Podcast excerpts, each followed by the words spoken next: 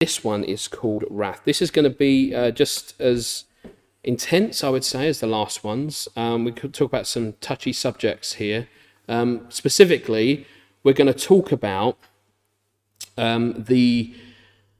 Let me say this: that the and, and this is just my language in the way I'm trying to describe it. It's not it's not how God sees it or God does it uh, necessarily, but we're going to see a switching off of grace. So grace comes to an end, and we're going to because when judgment comes, grace has to stop, and there's like a there's a very clever, perfect process that God goes through. One of them is that He prevents any more uh, people coming to Him. So we'll see about the smoke in heaven, and that smoke stops any more approaches to Him, and we see a sense of grace uh, being stopped. And now, what will come in place is the pouring out of the bowls, which is judgment. And these are the final ones. So we had the um, we had uh, the seals, seven seals. We had the seven trumpets. These are the seven bowls. 777 is where they all align. Okay, so the seventh bowl it aligns with the seventh uh, trumpet and the seventh seal. This is where we get to the last of the judgment, and then we'll have this kind of interlude, and then we'll have Jesus returning. Uh, and then, uh, as we the weeks running up to Boxing Day, uh, we'll have just this amazing story joined up where we baby Jesus see baby Jesus, and then see what was his purpose, why did he come. Revelation will tell us uh, why, how that works.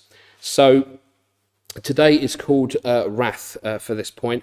Yeah. So after the trumpet judgments, focus of Revelation changes to uh, a description of certain people and events. We looked at the woman clothed in with the sun, the Antichrist, the false prophet, the mark of the beast. Satan has resurrected the Antichrist and is indwelling his body with Satan's power. The Antichrist is ruling the world, being celebrated as the Messiah and Savior. So they're all loving him, they're loving what he's doing, all these kind of miracles that he claims to be able to do, uh, these tricks, uh, probably more so, deception he's doing.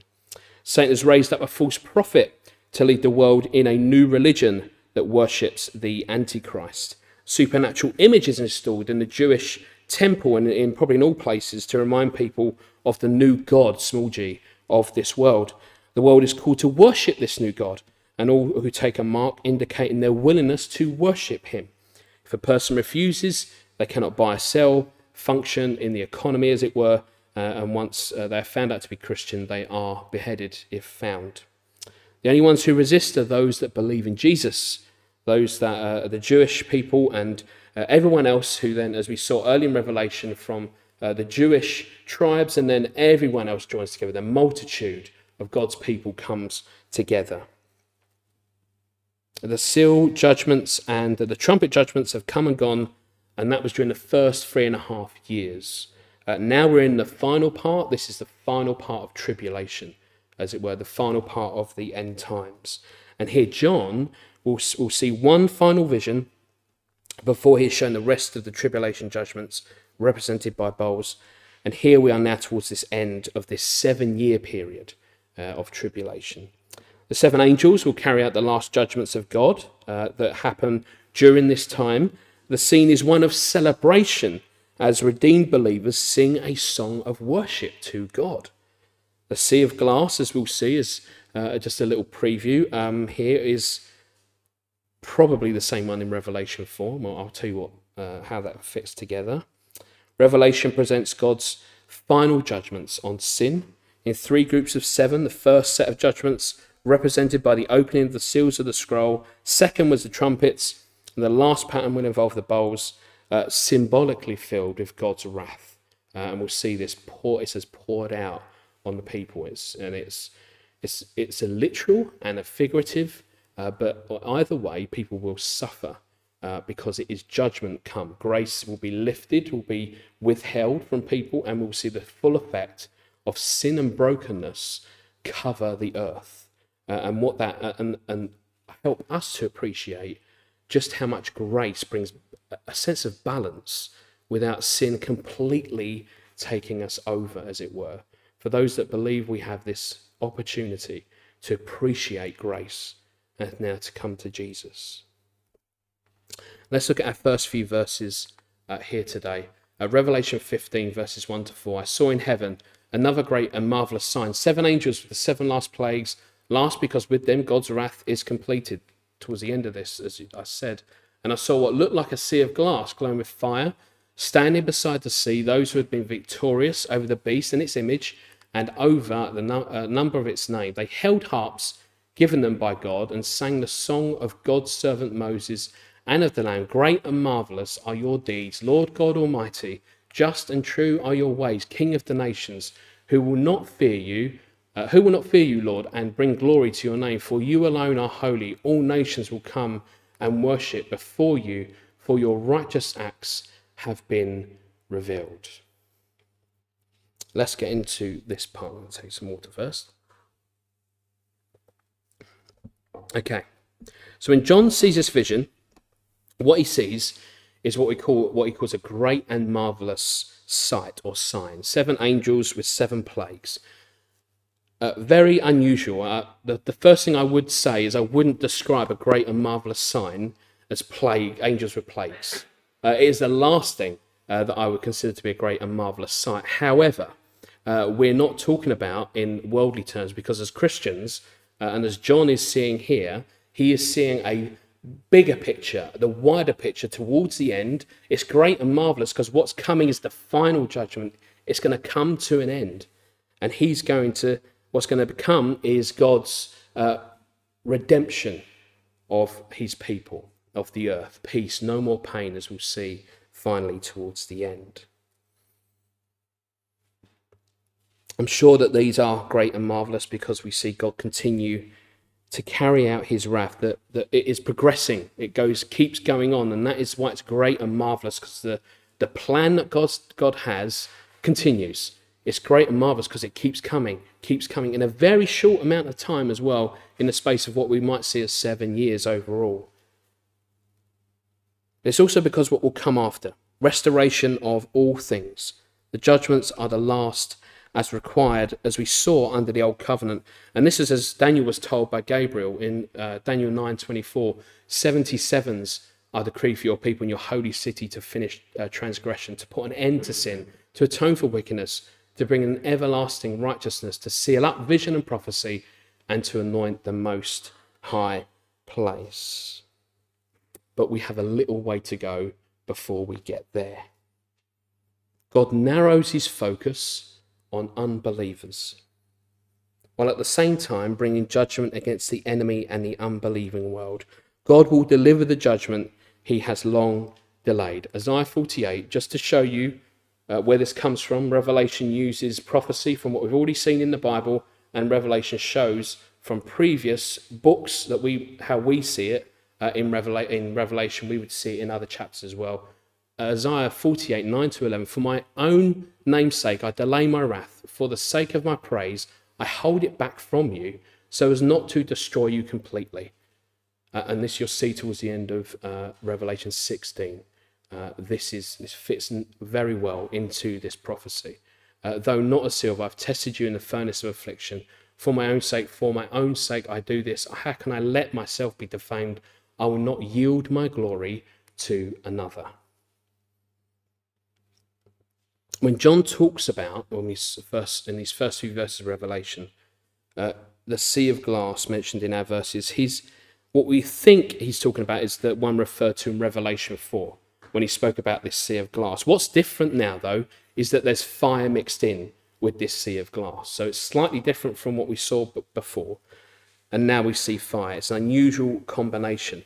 Uh, we looked at the possibility uh, that it could mean um, that there was no more need to be baptized. So, for those in heaven, the reason why the water is sealed in glass is because they're in heaven. They're now saved, no more need to be baptized. Possibility, they're just things to think about. We don't know that for sure, right? But we know that water is baptism, and so the glass over it would suggest some form of holiness as well, that we're baptized in Jesus. It is holy, uh, and, and God gives us that when we baptize, we are made righteous in Him. Here, we might understand the fire to be God's judgment coming from a holy God, whose holiness is represented by the sea of glass. So now, this is why we might see fire mixed in with the sea as well, because it's, it's a sense of There's holiness, but within that is a fiery judgment. And, and fire is not, is, is, is not uh, underused here. It is, it is indeed fire that will be experienced by those in this time. Those who are victorious over the beast in his image and the number of his name are those who are martyred during the tribulation end times. Death, in a Christian perspective, is a victory because it removes people from the influence of the beast. It brings them to rest. They pass from the world of the enemy, of the devil, into the new world, whatever you want to call it, into heaven with the Father. They are now no longer submitted or they're now uh, no longer uh, exposed to the work of the enemy. Now they are his. Now they are given to him uh, as they are martyred. They're no longer within, within reach of the enemy, uh, who is now being cast down. The overcoming of the beast is that they never gave in. They never stopped believing that Jesus, that God, was going to come and do the work of completion in judgment and then redemption and restoration. Their physical presence on earth never took priority over their eternal life in the Lord. Matthew 16, verse 25 says, For whoever wants to save their life will lose it, but whoever loses their life for me will find it. The sense seeing past the physical, looking towards a life spent with God in eternity, is depicted further by the singing of songs, as we see in our verses. And this is taken from a number of verses. I think it might be in your, at least in the NIV Bible, the footnote of the verses that are in now. I'm not entirely sure, but anyway, these are, are them Psalm 111, 2 to 3. Go to the works of the Lord, they are pondered by all who delight in him. Glorious and majestic are his deeds, and his righteousness endures forever. Uh, Deuteronomy 32, verse 4 He is the rock, his works are perfect, and all his ways are just. A faithful God who does no wrong, upright and just is he. Jeremiah 10, verse 7 Who should not fear you, King of the nations? This is your due among all the wise leaders of the nations and in all their kingdoms there is no one like you. Psalm 86, verse 9 All the nations you've made will come and worship before you, Lord. They will bring glory to your name. And then finally, Psalm 98, verse 2 The Lord has made his salvation known and revealed his righteousness to the nations. What does this song do? It gives praise to God's works. It gives praise to God's ways. It gives praise to God's worthiness. And it is the worship of God Himself. It is to worship Him. It is all for Him. It is unsurprisingly all about God. They understood to be all this to be all about God, not the cost to them for believing and following, but all about the praise due to Him, what became insignificant was what would happen to them. What became significant is the glory that they would give to God for doing what He has done by giving them eternal life in Jesus Christ. How today might we learn from this uh, way many churches worship God today, including us? We all need to be really careful to remain true to the principle that worship is all about and only for to God. I sometimes fear that when we see secular music, and this isn't a new thing, by the way, this has happened for centuries. Uh, secular music has always been creeping into many of our worship songs, be it old or new, actually. There are many old songs that don't quite align. There are many new songs, probably more so, that don't quite align scripturally. Uh, and we're finding this sort of sense of, uh, of, of secular love creeping into worship songs, into new worship songs. Need to be careful that what it isn't about is about how I feel. Actually, the only thing that matters about how I feel is how I feel about Him. That's it. Do I believe in Him? Do I trust Him? Do I love Him? Yeah. Do I do it imperfectly? Absolutely. But that's because we're not perfect, right? And Jesus is perfect and He's enough.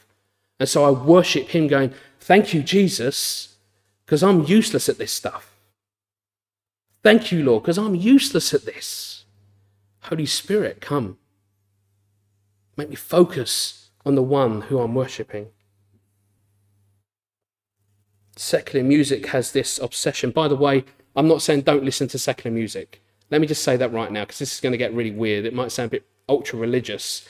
I'm not going to say that. Uh, there, there are so many things we shouldn't do, absolutely. I'm not saying don't listen to secular music. I'm saying discern. Discern what you hear, discern what you watch. That's all I am saying here. But let me say this it does have an obsession with how we feel. It is very much about how I feel, and what feelings have become is a fake truth. What feelings have become is what we think truth is. So now we're in this world of how I feel today is what truth is. Did the series on a, a, while ago now on saving truth.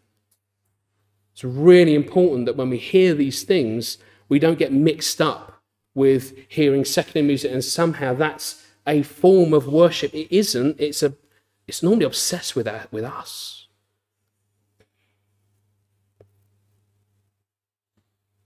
Of course, expression through music will always be a personal reflection of how we feel about something or someone.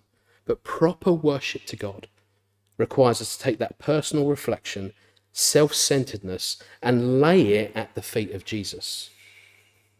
For it will be incomparable to what he has done for us. Saved us from hell and given us a new life in him. When people like me who preach uh, say it's not about you. Leaders of the church say it's not about you. And it's all about God. Some people kind of disagree with that absolute statement. Some people say, but Jesus did die for us. True. And in some ways, we're mentioned a lot in the Bible, right? Because actually, Jesus talks about us to some degree or another. And he did save us. But do we really understand what that salvation will do? Do we really know what that salvation is for? Do you know what we'll be doing when we join him in heaven, in the kingdom? We're not going to be singing or praising about how great we are for being there. We're just not. We're not going to be singing about how wonderful place that we're in at the moment because, hey, look at us, we made the right choice, guys.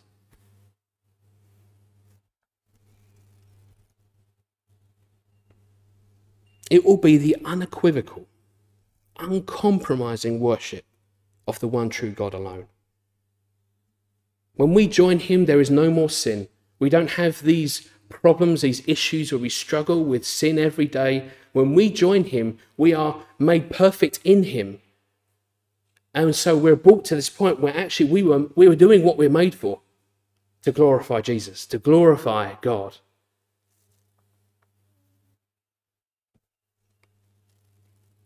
For now, as we worship, as we live our lives today as Christians, there's a time of kind of interchange. We wrestle with our sinfulness and try to make sense of continuing to prioritize God in how we grow in Him and in this life.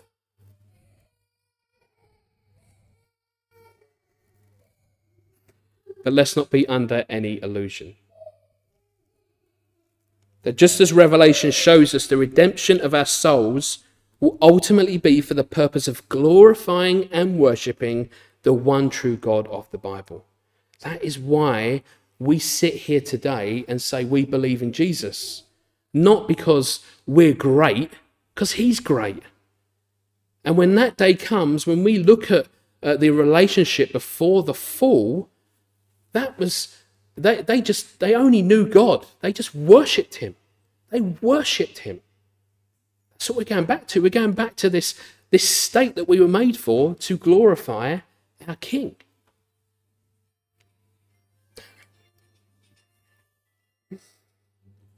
Sounds like an interview, doesn't it? Please hold. Let's move on. Verses uh, uh, 5 to 8 of our chapter 15. After this, I looked and saw in heaven the temple, that is the tabernacle of the covenant law, and it was opened. Out of the temple came the seven angels with seven plagues. They were dressed in clean and shining linen and wore golden sashes around their chest. Then one of the four living creatures gave to the seven angels seven golden bowls filled with the wrath of God who lives forever and ever. And the temple was filled with smoke from the glory of God and from his power, and no one could enter the temple until the seven plagues of the seven angels were completed. Let's first look at this temple. What is the temple about? The temple of the tabernacle here refers to this heavenly reality of the tabernacle, uh, not an earthly copy. Uh, we see this in Hebrews 9, verse 23 to 24. It was necessary then for the copies of the heavenly things to be purified with these sacrifices, but the heavenly things themselves were better sacrifices than these. So copies, on earth it's copies. Not perfect, they're copies. For Christ did not enter a sanctuary made with human hands. That was only a copy of the true one. He entered heaven itself, now to appear for us in God's presence. This is the heavenly reality of the temple.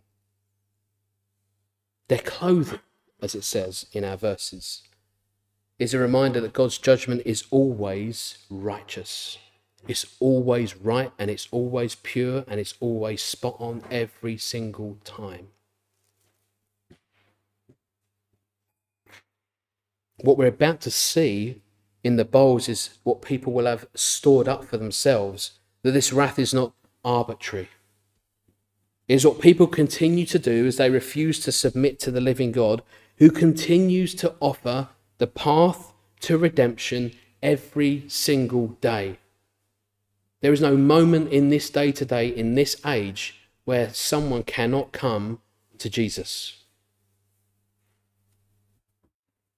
Romans 2, verse 5 to 6. But because of your stubbornness and your unrepentant heart, you're storing up wrath against yourself for the day of God's wrath, when his righteous judgment will be revealed, God will repay each person according to what they have done. It is to what we have done. It is to the choice that we made. I'm talking about we as a, as a, as a world, as a society. It is because the path we chose the life we have chosen that will determine the consequences of our very intentional actions. There is no room here to blame God. Every opportunity until grace is removed is, is, is up for grabs every single day. As I preach, as many others preach, as, as, as you go out in your daily life, every single time there is an opportunity to hear the gospel, to come to Jesus. So when the cloud of glory fills the temple in heaven, it says, No one can enter. It was the same when Moses couldn't enter the tabernacle, when the smoke of the cloud of God's glory, sometimes called the, um, I haven't even, I have to practice these words, uh, Shekinah, I think it's Shekinah, Shekinah, um, filled the tent. So it's just it's smoke that fills the tent, basically. Um, but this declares that judgment is, was now irreversible. So this is the moment. Judgment has to come. No more approaches to God can be made. No more petitions, no more requests. This is it. No one can enter into the presence of God. It is supposed that during this time no further intercessions could be made, so we come to the end of the time of grace being offered. Revelation uh, 16, as we move on, 1 to, uh, sorry, we'll go verse by verse in this one because this is where the, the, the judgments appear. Each bowl, we're going to go for each one. Verse 2 The first angel went and poured out his bowl on the land, and ugly, festering sores broke out on the people who had the mark of the beast and worshipped its image. The first angel unleashes, unleashes this judgment that will affect man's physical comfort.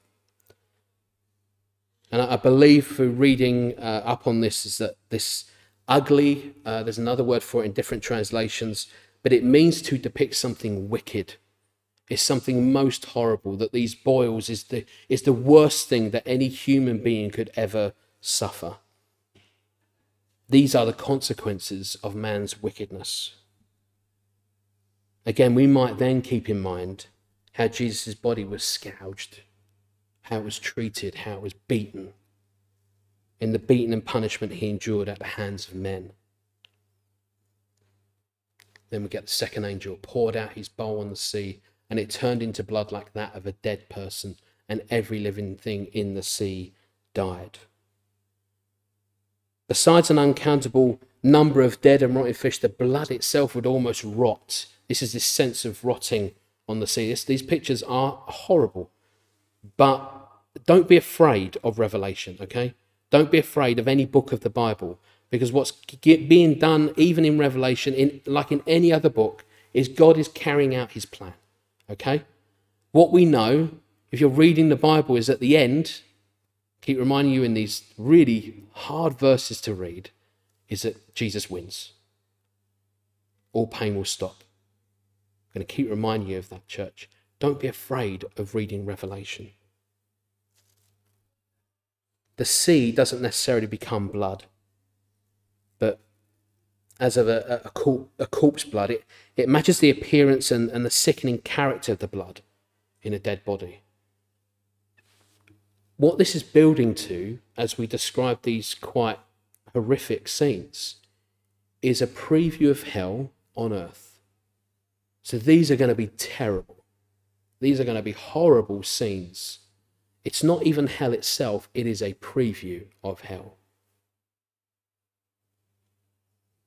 Here, it will cause an unimaginable, excuse me, it will cause an unimaginable environmental disaster. And you won't even be able to sail ships in it. You won't be able to do anything in the sea. You won't be able to use the sea for anything whatsoever. We see in Revelation 8, uh, 8 to 9, I haven't got the verses, but it describes this uh, remember the third of everything. Uh, if you remember that, we, we saw the third of everything. Uh, one of them was the sea being contaminated. Now, in the bowls, we see that the whole sea is contaminated.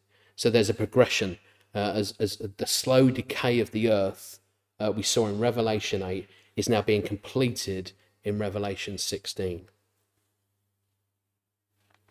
Then it says the third angel third angel poured out his bowl on the rivers and springs of, the wa- of water, and they become blood. Then I heard the angel in charge of the water say, You are just in these judgments, O Holy One, you who are and who were, for they have shed the blood of your holy people and your prophets, and you have given them blood to drink as they deserve. And I heard the altar respond, Yes, Lord God Almighty, true and just are your judgments. the angel explains the blood of these judgments is a repayment for the world pouring out the blood of the saints. And the angel declares that the world deserves to be without water. There be no sea to use, there'd be no water to drink. The complete contamination again is in contrast to what we see in Revelation 8, verse 10 to 11. Pollution of the fresh waters, a third of them now a complete contamination. Then the fourth angel poured out his bowl uh, on the uh, on the poured out his bowl on the sun, and the sun was allowed to scorch people with fire. They were seared by the intense heat, and they cursed the name of God who had control over these plagues, but they refused to repent and glorify Him. The sun suddenly increases in intensity to the point that it burns mankind, it burns people. So are physical pain in sores, there's no water, there's no fresh water, and now they are being scorched. So as we look at this, you should see that there is a glimpse of hell happening on earth. And this can only happen because grace has been removed from the earth. Judgment comes because grace is no longer present. The balance is now all in brokenness, in sin. That's it. It's taking over the entire world. And when you read this, you can't help but see that it has some sort of relation to the breakdown of the ecosystem that we're seeing in smaller ways today.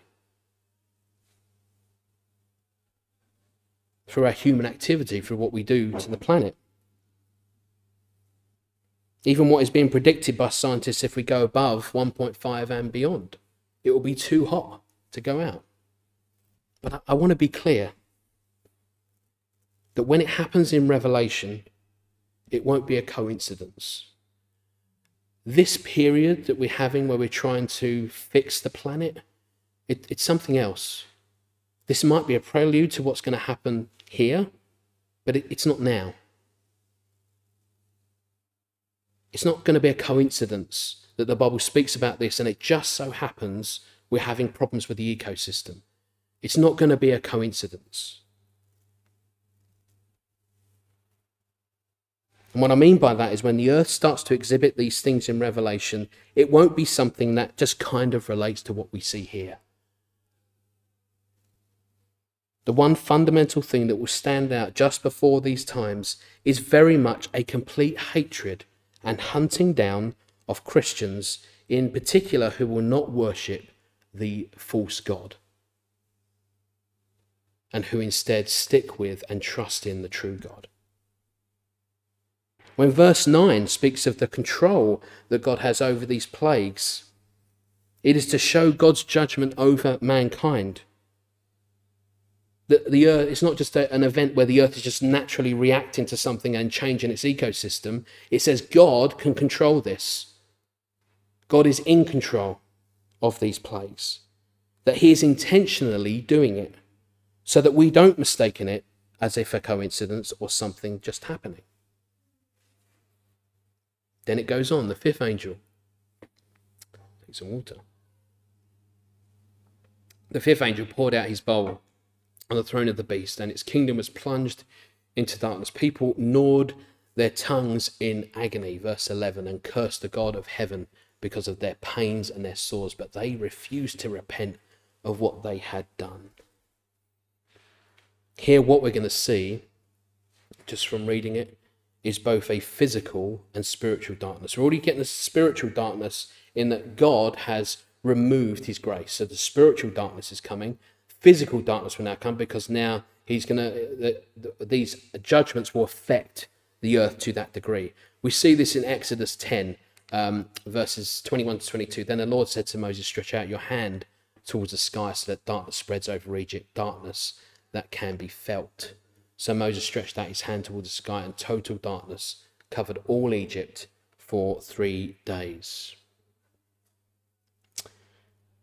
The darkness is a foreshadowing of hell itself in many ways. And Jesus describes it here back in Matthew 25, verse 30 and throw that worth, worthless servant into the darkness where there will be weeping and gnashing of teeth. He's talking about a hell, darkness. We learned last week that hell is a place where forever and ever God will pour out his wrath and people will suffer the consequences of sin itself. Let me say this, and I don't know if you spotted it. Verses 9 and 11, they both end in this, but they refuse to repent and glorify him, but they refuse to repent of what they had done. Grace is a time, as we experience it today, when mankind will have ample opportunity afforded by God to come and repent and believe in Jesus. Grace is not a time where nothing is happening. So even though right now we're kind of okay, like there's not, you know, the earth is not falling apart in revelation terms, but it's not as if nothing's happening. Let me be clear grace is active, it works, and it's happening right now as we sit here, as we are here today. It's not a period, grace is not a period between the Old and New Testament that we saw where there's 400 years of silence between the two books. God is not silent right now.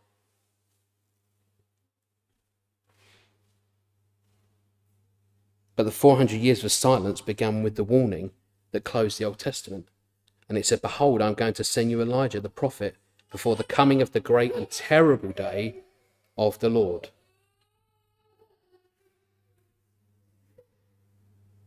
Grace is an active presence of God's withheld judgment on earth. I showed you that in Scripture earlier. I'm backing this up. Scripture says it's withholding God's judgment. Let me say this grace is not out of the control of God, it is there for a purpose. For this time, the judgment will not fall on us at this moment.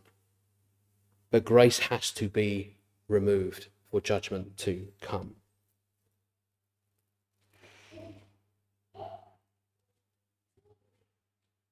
So when we see this particular phrase, that they did not repent and glorify God, I believe that God has removed the mechanism at that particular time by which we can, people can be saved. It is not us that saves ourselves, after all, but I think, and this is how I see uh, how it works when you come to faith.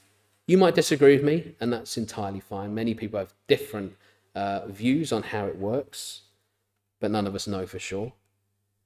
But I do believe that when we make that choice to follow God, God in His grace initiates and owns and governs the process by which we are changed and saved and have the Holy Spirit live within us.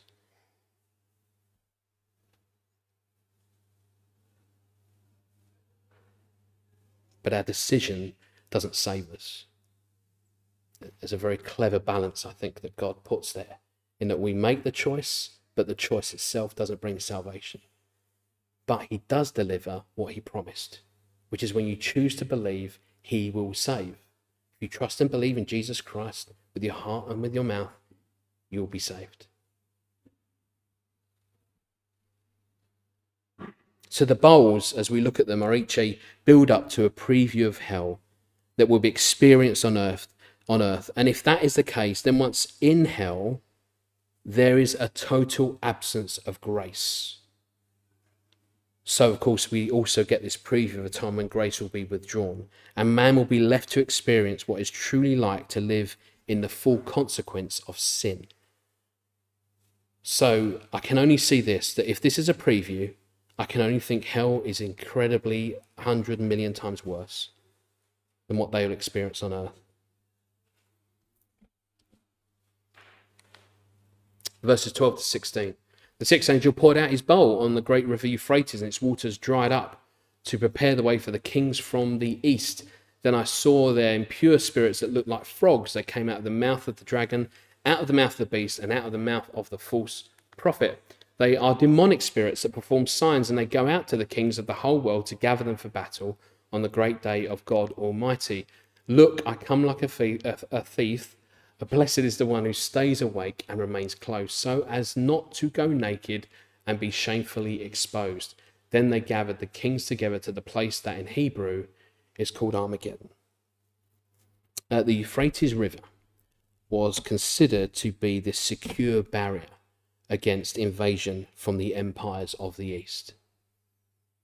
And in that day, it was around about 1800 miles long and something around, uh, I think it says, what is it? Probably up to a thousand meters wide. It's a big, big place. Nice big barrier to stop invasion. But here it says it will be without water. It would allow the armies from the east to invade. There'll be no more barrier to stop them from coming. What they will come to do is battle against God. And this might show itself in some form of human battle to some degree or another, but the purpose will be to try and beat the God of the Bible. Their intention, their drive will be about diminishing, removing this, our, our God, in effect, the God of the Bible. The frogs out of their mouths, as we read, are considered by Jewish people as, as unclean. On the other hand, Egyptians revered frog goddesses. To the Egyptians, the frog was an ancient symbol of fertility. Again, the Bible and, and history itself backs up what we're seeing in Revelation. The demonic spirits, it says, go into overdrive. They go out to the kings of the whole world to gather them to battle. But God is already victor. As the verse says, the battle on the great day of the Lord Almighty. That is not a mistake. It is on the, the day of the Lord Almighty. It is his day, and he will win. Even in the coming battle, the day is the Lord's. The Lord warned the church to be ready for this time. It would come unexpectedly, it says, like a thief, uh, and only the believing who watch and keep on guard would be received into heaven. Jesus told the unbelieving church, uh, the unbelieving in the church, to be ready. Since they wouldn't know the hour is coming, no one will have a chance to get right with God at the last minute because guess what? We're not going to know what that last minute is. We won't potentially see it coming. The world, the naked and shamed, as we saw in Genesis when Adam and Eve were ashamed of their nakedness after the fall, they will not recognize that Jesus' second coming is imminent. So the call today is believe today whilst today is today.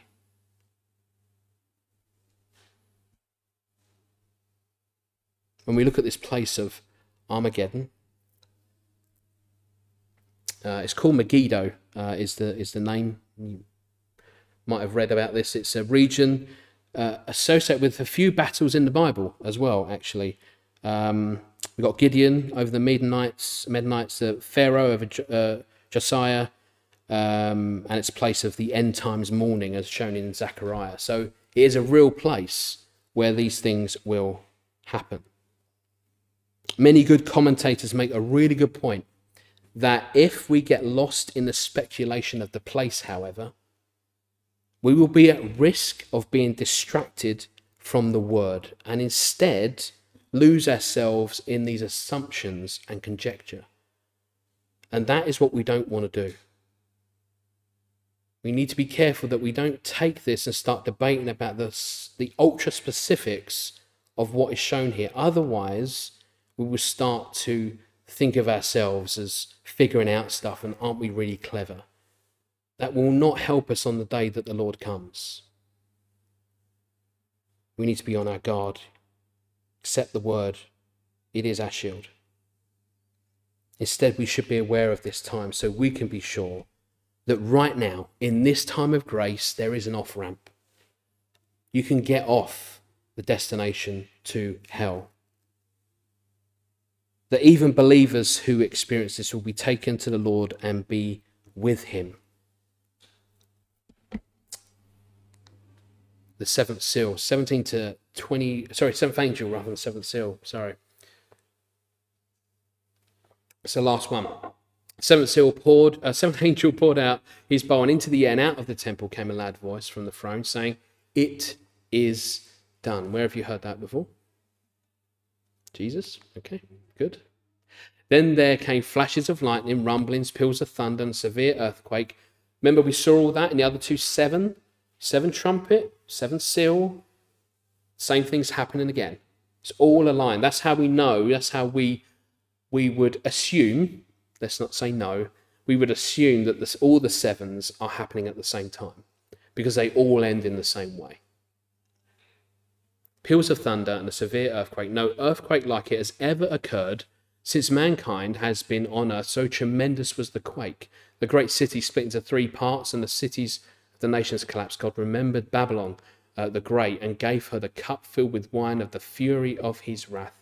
Every island fled away, and the mountains could not be found from the sky. Huge hailstones, each weighing about uh, a uh, hundred pounds, fell on people, and they cursed God on the account of the plague of hail because the plague was so terrible. Just like uh, Jesus on the cross, just before he drew his last breath and said, It is done, it is finished. So, in the same way, the angel will announce, that the final bowl has been poured out and it has been done. The earth will shake violently, hailstones will fall, as it says, went up to a hundred pounds, and men will respond not in awe of the Almighty God, but in utter, unrepentant depravity. They will blaspheme God because of the plague of hail. This judgment results in an earthquake that produces a unique destruction unlike any other we have seen or will experience.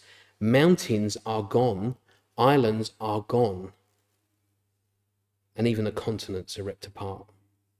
The wrath of God and his purpose in the tribulation would come to an end with this final bowl.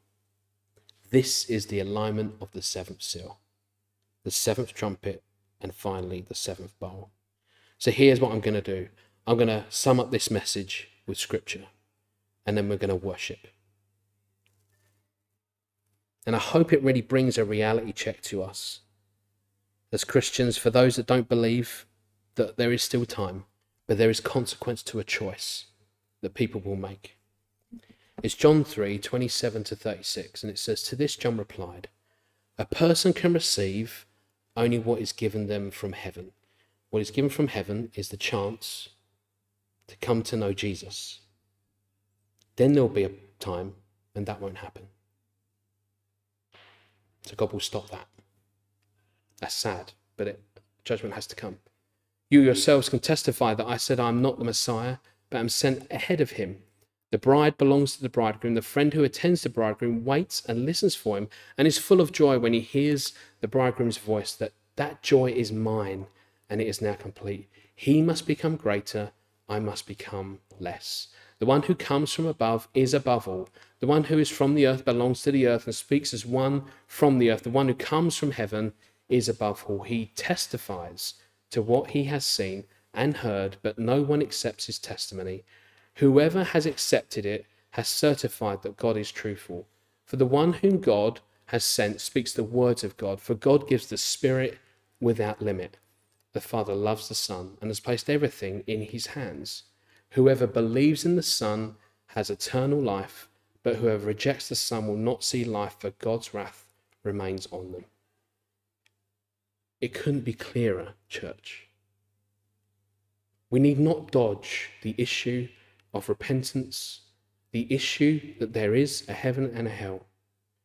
Because if we start to try and make fuzzy or grey out hell as if it's not really a place, why would anyone believe, really? I mean, if we start dim- diminishing Jesus in that he saved us from this horrible place, why would you believe in him? Why would you trust this, this man who came and actually not really sent me to eternal life, but is just saving me from this place? Hell exists as much as heaven exists. There needs to be a reality about that in our gospel, in the way that we share it. Yes, there is ways to do that, and there is a path to walk down to do that too. People need to be gently introduced to the gospel. But let's not diminish the power of the gospel in the sharing of it. We want people to be saved not just because there is hell, because right now they can come to Jesus, and right now, new life is on offer. Right now, today. Let's pray and let's worship Him.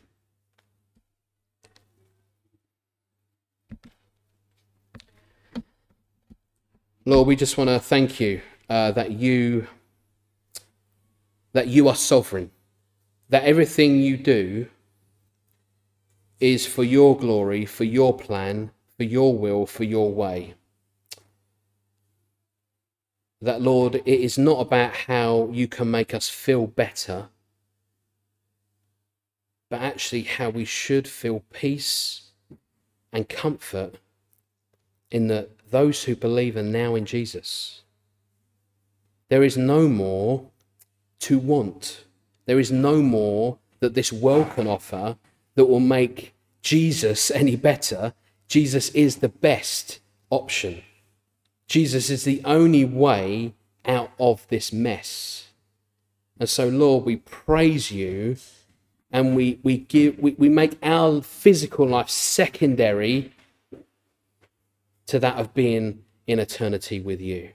Lord, teach us now every day to put our physical selves, as it were, second, not to not care for our physical health, by the way, but in a spiritual sense, most certainly, Lord, help us to know that whatever happens to us after this place, we're going to your place. That whatever comes at us and tries to dissuade us that Jesus isn't Lord, it still remains true that Jesus is Lord. And so, Lord, we will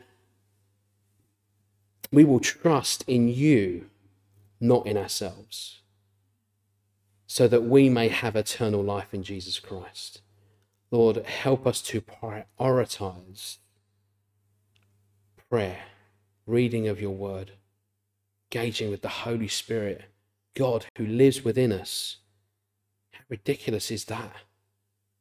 Holy God who lives within us as Christians who believe and trust in Jesus Christ. We don't deserve that. That's amazing. Every day we have the Holy Spirit, who is God, living within us. Doesn't make us gods. It means we can talk to God. It means we can change our lives so that it honors God. We can listen to the Holy Spirit and we can learn from God, from Jesus Christ, of what he has done for us, so we may honor you more in this life. Lord, help us to trust and give all authority to you in our lives. We ask of all these things in the precious name of Jesus Christ. Amen.